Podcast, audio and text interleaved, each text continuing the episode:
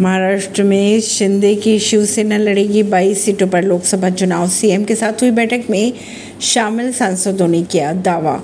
मुख्यमंत्री एकनाथ शिंदे की अगर बात की जाए तो शिवसेना 2024 में होने वाले लोकसभा चुनाव की तैयारियाँ शुरू कर चुकी है।